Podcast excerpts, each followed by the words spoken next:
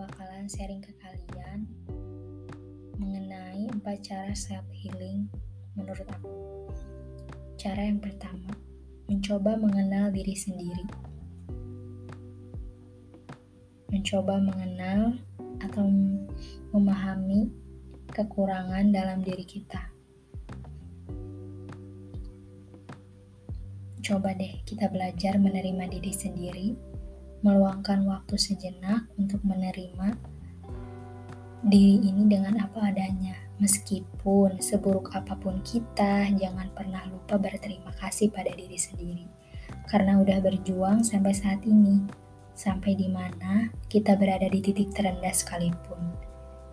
Diri sendirilah yang paling tahu apa yang kita inginkan, tapi Tuhanlah yang paling mengerti apa yang kita butuhkan. Untukmu mungkin hari ini kamu sedang banyak mengalami masalah-masalah datang bertubi-tubi dalam hidup. Tenang aja, kamu gak sendirian.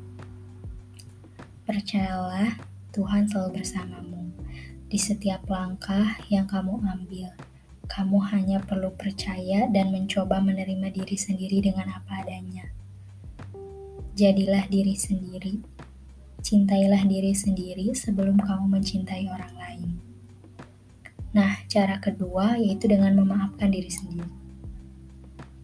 Ketika kita sedang marah, kecewa, sedih, ataupun banyak masalah, hingga membuat pikiran kita porak-poranda, overthinking ke sana kemari karena rasa bersalah kepada orang lain atau diri sendiri, atau bahkan ketika kita diputusin pacar. Hmm, pastinya galau hingga melarut-larut.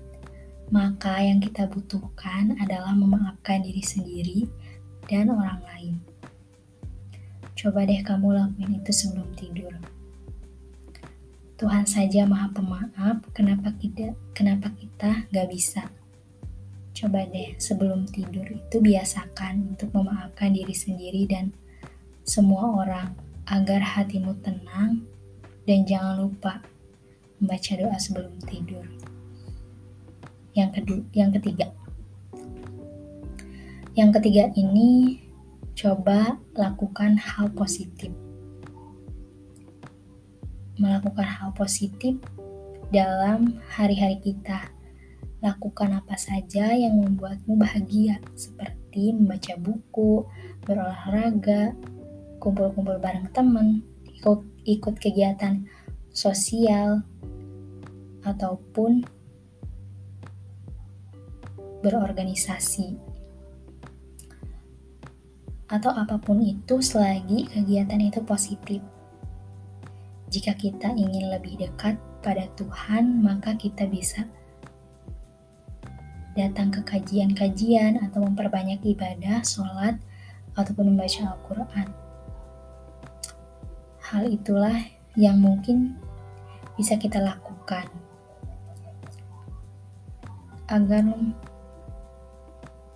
jika kita memiliki luka, mungkin perlahan kita akan move on dan perlahan kita harus membuka lembaran baru. Terus yang keempat, yaitu dengan tidur yang cukup. Tentunya kita harus tidur yang cukup, jangan begadang, jangan begadang mulu. Nah, jangan begadang mulu ya, karena itu nggak baik.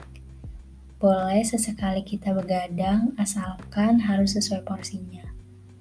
Kamu harus ingat, tubuhmu juga butuh istirahat, pikiranmu juga perlu sehat.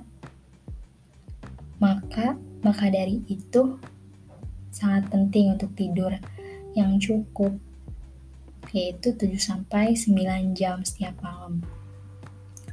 Maka dari itu, untukmu yang sedang galau ataupun apa pun itu memiliki banyak masalah, jangan terlalu berlarut-larut. Percayalah akan ada pelangi setelah hujan. Bahagiamu akan segera datang ketika sedih. Mau kau jadikan pelajaran, maka insya Allah semua akan baik-baik saja. Salam rintikan takdir. Good night.